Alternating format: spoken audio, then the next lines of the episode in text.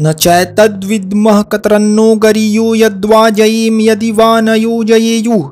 यानेव हत्वा न जिजीविषाम स्तेव स्थिता प्रमुखे धार्तराष्ट्राः। हम यह भी नहीं जानते कि हमारे लिए युद्ध करना और न करना इन दोनों में से कौन सा श्रेष्ठ है। अथवा यह भी नहीं जानते कि उन्हें हम जीतेंगे या हमको वे जीतेंगे। और जिनको मारकर हम जीना भी नहीं चाहते, वे ही हमारे आत्मीय धृतराष्ट्र के पुत्र हमारे मुकाबले में खड़े हैं।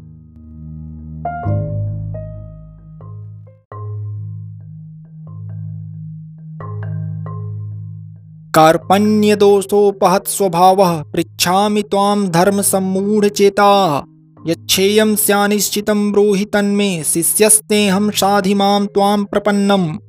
इसलिए कायरता रूप दोष से उपहत हुए स्वभाव वाला तथा धर्म के विषय में मोहित चित्त हुआ मैं आपसे पूछता हूँ कि जो साधन निश्चित कल्याणकारक हो, वह मेरे लिए कहिए, क्योंकि मैं आपका शिष्य हूँ, इसलिए आपके शरण हुए मुझको शिक्षा दीजिए।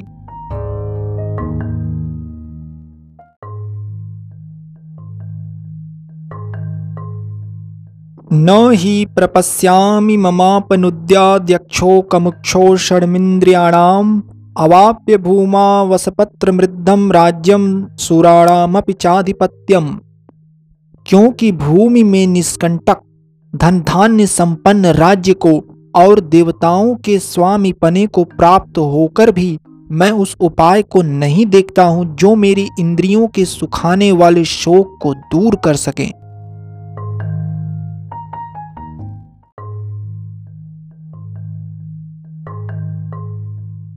इस श्लोक में अर्जुन भगवान श्री कृष्ण को अपनी व्यवस्था के बारे में बता रहे हैं। वे कह रहे हैं कि अगर मुझे भूमि का संपूर्ण राज्य मिल जाए अथवा देवताओं जैसा ऐश्वर्य भी मिल जाए तो भी मैं अपनी वर्तमान समस्या, यानी जो उनकी करंट प्रॉब्लम है, उसको सॉल्व होता हुआ नहीं देख रहे हैं।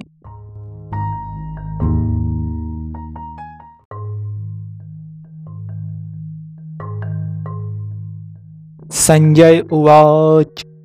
एव मुक्त्वा ऋषिकेशं गुडाकेशः परन्तप।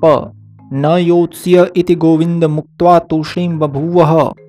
संजय बोले, हे राजन, निद्रा को जीतने वाले अर्जुन अंतर्यामी श्री कृष्ण महाराज के प्रति इस प्रकार कहकर फिर श्री गोविंद भगवान से युद्ध नहीं करूँगा, यह स्पष्ट कहकर चुप हो गए।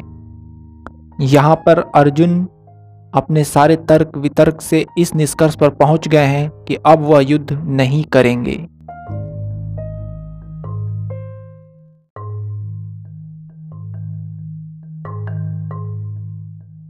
तमुवाच हृषिकेशः प्रसन्नीव भारत सेनयोरुभयोर्मध्ये विसीदन्तमिदं वचः।